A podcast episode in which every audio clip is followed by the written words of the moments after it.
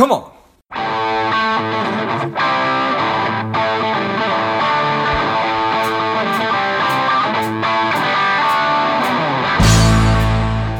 Welcome to Money Savage, a savage approach to personal finance. This is George Grombacher, and the time is right. Welcome to today's guest, the strong and powerful Steve Bealey. Steve, are you ready to do this? Absolutely. Excellent. Let's do this. Steve is a CFP, an APMA, and the author of Financial Success Starts Now The Young Person's Guide to Money in America. I'm excited to have you on. Steve, tell us a little bit about your personal life, some more about your work, and why it is you do what you do. Sure. Great. Thank you, George. Thank you for having me on. Um, a little bit about me personally. Uh, I live and work in the San Francisco Bay Area. I've been married to my wife, Chandy, for a little over three years. Um, I'm a California native, lived here my entire life. I enjoy music. I play music. I like listening to music. I enjoy cooking, being outdoors, and um, really from a professional standpoint, when I was pretty fresh out of college, I wanted to learn about personal finance really selfishly for myself. You know, as I was embarking on my uh, career and starting to make money and make some decisions, I realized I need to know this stuff. And I thought, what better way to learn about personal finance than to work in the industry? So I had the opportunity to uh, work with an advisor, kind of work under him for a few years, and and that's really where I spent the last 11 years growing my career in that profession. And so my my day job, so to speak, is acting as a personal advisor to individuals and families, helping them make financial and life decisions. And I'm a CFP practitioner, so that's certified financial planner, but uh, the reason I was eager to come onto your show is to talk about the book that I published last year. It's called Financial Success Starts Now The Young Person's Guide to Money in America. And my my inspiration in writing that book came really out of a lot of conversations I've had with people who, and I'm sure you've heard this too, who would say things like, "Gosh, I wish I knew that when I was younger," or "I wish I would have started sooner," or and then also what I get a lot uh, for people I know who have kids is, "I wish there was something to teach my kids about money." and so that's the was really the direction I wanted to go with this book. I wanted it to be concise, easy to understand, uh, something that younger people, maybe the younger demographic, could relate to. Uh, I'm, you know, someone maybe 16 to 30 or potentially 30 plus, depending on on you know kind of where you're at and how established you are financially. And I wanted it to be kind of a, a guidebook to areas of your personal finance. So, you know, not just education on how this stuff works, but also how to think about it as you're going through life and making decisions. And uh, ideally, something you could reference throughout uh, your life as you're as you're deciding things like buying car insurance or setting up your 401k plan or Roth or pre-tax or you know just all those decisions. I wanted to be concise enough to where you feel like you can kind of flip back forth and go through it. Um, and really, as I was writing it, I kept telling myself write this as if I'm writing it to myself when I was 18, you know, kind of writing it to my 18 year old self. And, and I got to tell you, I wish I would have had this book when I was younger. Uh, and that's uh, that's a little bit about me and, and the book and, and, my background. I think that that's awesome. And uh, all too often, with so much available financial information, it's not always really practical and easy to use and put into uh, put into practice. So I'm glad to hear that that is sort of the attitude and the approach that you took in writing it. So, if, if you don't mind me asking, I mean, it can take some people an entire lifetime to write a book. About how long did it take you? You know, so I I like writing, and uh, you know, I often tell people, and, and, this is a fairly short book. I didn't want it to be anything, you know, some 600 page thing that you're just never going to even get through. I wanted it to be concise, um, and so I tell people, I if if I didn't have a day job, I probably could have written this in about two weeks. Hmm. But it actually took me uh, closer to two years because it was, you know, maybe a little bit on the weekend, a little bit, uh, uh, you know, after work some nights. So it was kind of a, it was a slow process. And then the, uh, getting it actually published, so I self-published. That process was uh, was painstaking as well. Just so many details to go through that you wouldn't think about. So it took me about two years um, to write it. But like I said, I if it's all I had to do, I probably could have sat down and written it in a, in a few weeks. Got it. Okay, great. I appreciate you sharing that. So, I mean, it's what's uh, I'm sure that uh, I'm just curious. Break down the book for us a little bit. Does it go? Just t- tell me if I were to pick it up and read it, how how would it flow? Yeah, yeah. Thanks, thanks for that. So uh, it really, you know, it, it starts out just laying the groundwork. Hey, why does this stuff matter? Why is money important? And um, uh, but the bulk of the book really goes through all the areas of your personal finances. So that would be uh, starting out with cash flow, which I think is probably the most important uh, aspect of financial planning and personal finances. Uh, then it kind of goes through really all, like I said, all the different areas of your finances. Uh, you know, net, your net worth, how to understand what that is, why it's important, uh, debt, investments taxes, insurance, all the all the cornerstones really of financial planning. It just kind of flows through those sections. And the idea too is to see how they interrelate with each other. So for instance, starting with cash flow, if you have a cash flow deficit, really the only way to address that is by going into debt. And you know, in the next chapters we talk about debt and how debt's structured. So um, it, it's it, it's really just flows through all, all, the cornerstone areas of personal financial planning in in trying to be a concise uh, education for someone to understand those areas. Got it. I like it. All right. So, in your experience, you, you've you've been at this a while, and I know that when you sit down and write about things, and then you start teaching them, that's really when things have a have a tendency to to really crystallize. Um, what what's an area that you think biggest opportunity for people to improve upon that would give them the greatest outcome? Yeah, and and especially since this book is focused more on the younger demographic, and, and although I will say this applies to people all across the spectrum, I, I think that the single most critical element of your financial success over your lifetime is going to be how you manage your cash flow. And, and quite simply, cash flow is money coming in and money going out. And you know, I say in, in the book that getting a handle on your cash flow and having a surplus, meaning more coming in than is going out, allows you to own your future instead of borrowing against your future by, by going into debt. And if you look at the two components of that, I mean, what can you do, right? Especially early on, you can do things to maximize your earnings, whether that's uh, getting a good education, getting into a career that's going to provide the you know the kind of earnings potential that you need to meet your goals, without sacrificing your personal values or your interests or going into something that you maybe wouldn't feel good about because you're going to spend your life doing that. So I think keeping that in mind is important too. Uh, and then you know, I think some of the one of the bigger challenges for people is understanding your expenses. So knowing where your money's going, should it be going there, and and really having a handle on that. And my biggest tip there would be, it's not about buying more things than the next guy. It's about keeping more of what you earn. And a lot of time, society and advertisers and the media really focus on material possessions as that being the definition of success where in reality, a lot of times I see people who, who focus on those material possessions um, end up getting bogged down in that, maybe spending more than they have coming in, and really don't have the freedom and the flexibility to be able to do what they want in life. They might have nice things, but they don't really have the uh, the freedom to enjoy those things because they're kind of tied down to them from a financial perspective. Yeah, that can be. That's such an easy thing for people to do, pretty mindlessly.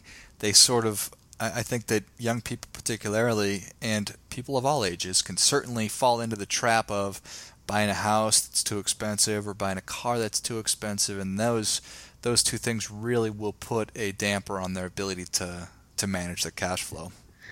Absolutely, yeah. It's it's more you know think more about financial security rather than um, rather than defining success through through the material goods that you own. And that's easier said than done, certainly. Absolutely. Yeah, money's a lot easier to spend than it is to make, I find.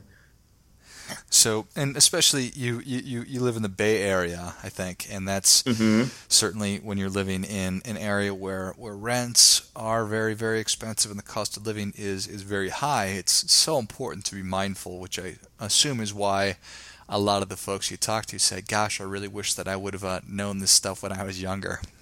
Yeah, absolutely. Yeah, and it's a challenge, you know, in, in housing markets like the Bay Area, it's very common for, uh, especially the younger demographic, to feel a little bit, um, uh, a little hopeless when it comes to being able to do something like buy a house. Mm-hmm. Do you find that?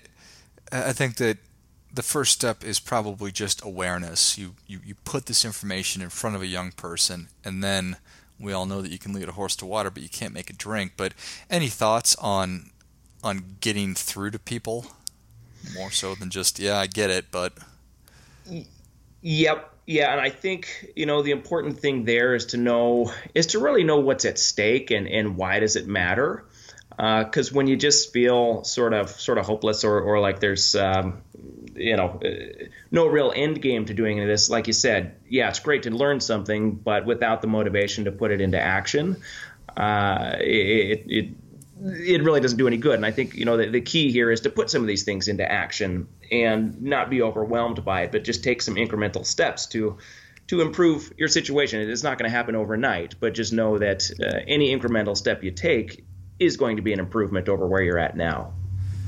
And I think that that's such a big key is that real and lasting change is going to take place incrementally.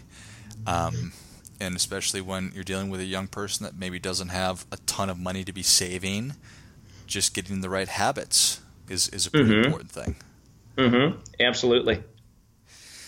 So now, since we all, again, we, we intellectually get it, I need to be saving money. And so now that I'm aware of that, having a better appreciation for what's at stake and getting started and creating good habits now, why do you think that, or what, what conversations do you think that people are avoiding having that's keeping them from doing these things?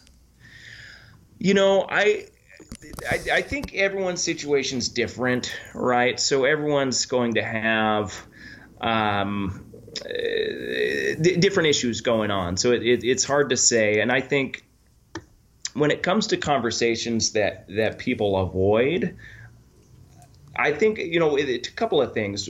A lot of times people avoid talking about mistakes they've made and a lot of times people are what i find much more willing to share with you successes they had you know maybe a stock they bought that doubled in value or uh, you know something like that. But they're not going to tell you about the 10 they bought that uh, maybe lost 25% right? So people have a tendency to kind of boast about their successes and not talk about their failures. And i think part of that has to do with the the way money and psychology and emotions are all intertwined to our kind of sense of pride and ego and, and success often in society is defined as uh, you know really in, in financial terms.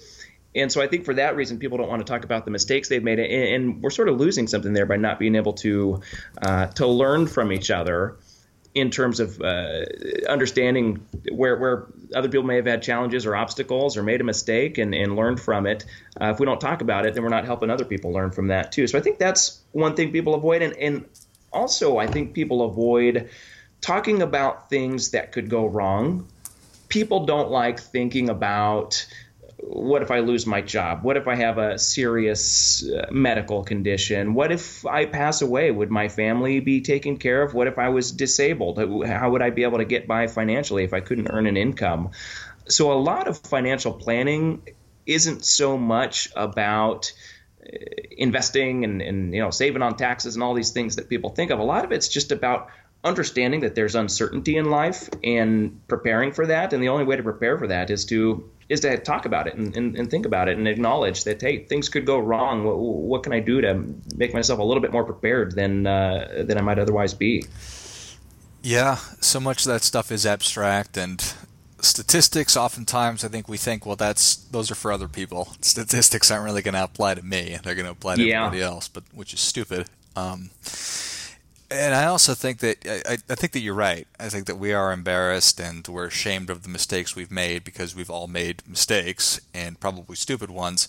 But the reality is that everybody's made them, and whenever we see somebody who is vulnerable and sharing, that's how we really make connections to people. And we don't shame them once they share information with us or stories about their personal struggles. It's it probably draws us closer to them. Absolutely, I would agree 100%. So, hopefully, hopefully that's something that, that, that we can continue to, and hopefully something that, that your work and, and your book helps people to to be able to be more open and to start having more of these kinds of conversations. Yeah, and I find you know a lot of times people just don't they don't even some of these issues don't even really cross their mind. And so I think just at least bringing those up, kind of these, hey, what if this happens? What if that happens? It at least gets the thought process going, if nothing else. Mm-hmm. Got it. So having these conversations, getting the thought process started, what would what is your best advice to a young person? Let's say that we did get a hold of that that that perfect young person. Maybe they're in college or just graduating. What you uh, tell me? What would that scenario look like, and what what would you want that person to know? Yeah, I think you know, and this of course is high level uh, without you know getting into the weeds, just keeping it, it, it general. But uh, as as we just talked about, I think getting real about the things that could go wrong in life that's important.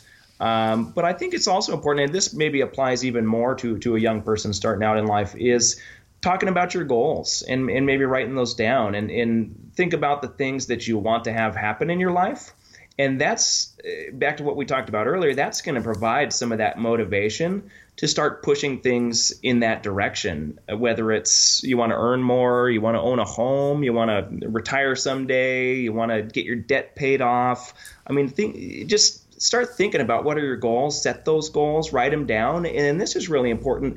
Create some milestones towards reaching those goals. So that way you can track your progress over time and it doesn't seem like such a, a daunting task to go from zero to 60. It's, you know, maybe if I go from zero to five, hey, I'm at least part way there. Um, just one example: if you don't have a cash reserve or an emergency fund in place, but you know that you should uh, intellectually, you know you know that's the smart thing to do, and you know you probably should have maybe twenty five thousand dollars set aside in your savings account. When you're at zero, that can be pretty daunting. So set some smaller targets. You know, maybe say, okay, by the end of the year, I want to have five thousand socked away. That way you see your progress and it doesn't feel so daunting and you could kind of pat yourself on the back and just and keep it going. Keep keep the good thing going and keep pushing it in that direction. Uh, and I, I do write in my book it's life's not about or success isn't about reaching a goal. It's about pushing things in a positive direction. And i think if you keep that in mind it makes it feel a lot more doable i definitely agree and if we can get people to be thinking about and writing down and revisiting goals, what a wonderful gift that is. So, yep, yep, absolutely. Well, Steve, Savage Nation is ready for your difference making tip. What do you have for them? Great.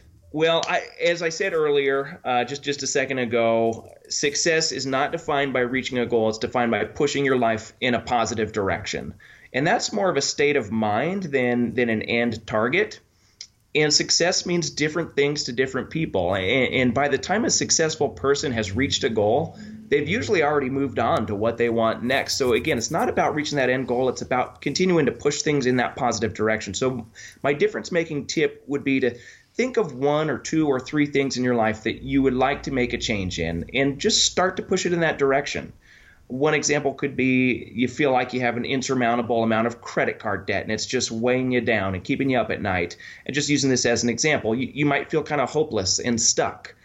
But if you can make some progress, no matter how small, that's still progress, and that starts to feed on itself. So if you pay down just just one dollar of that debt, and being extreme here, but just one dollar of that debt, that's one less dollar that's accruing interest, and then that's you know that means that's more dollars in your pocket in the long run. So keep doing that. Keep the momentum going forward. I mean, if you don't, if you just keep making the minimum payments and, and uh, you know letting the interest accrue, it's it's not going to resolve the problem.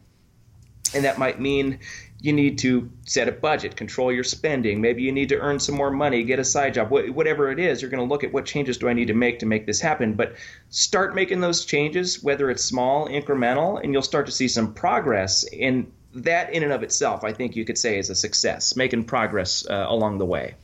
Well, that is great stuff. That definitely gets a come on. Come on. So thank you for that. And Steve, thank you so much for coming on. Where can Savage Nation learn more about you? Well, you can go to my website uh, if you want to learn more about my book, uh, www.stevebealey, that's S T E V E B E A L E Y dot com.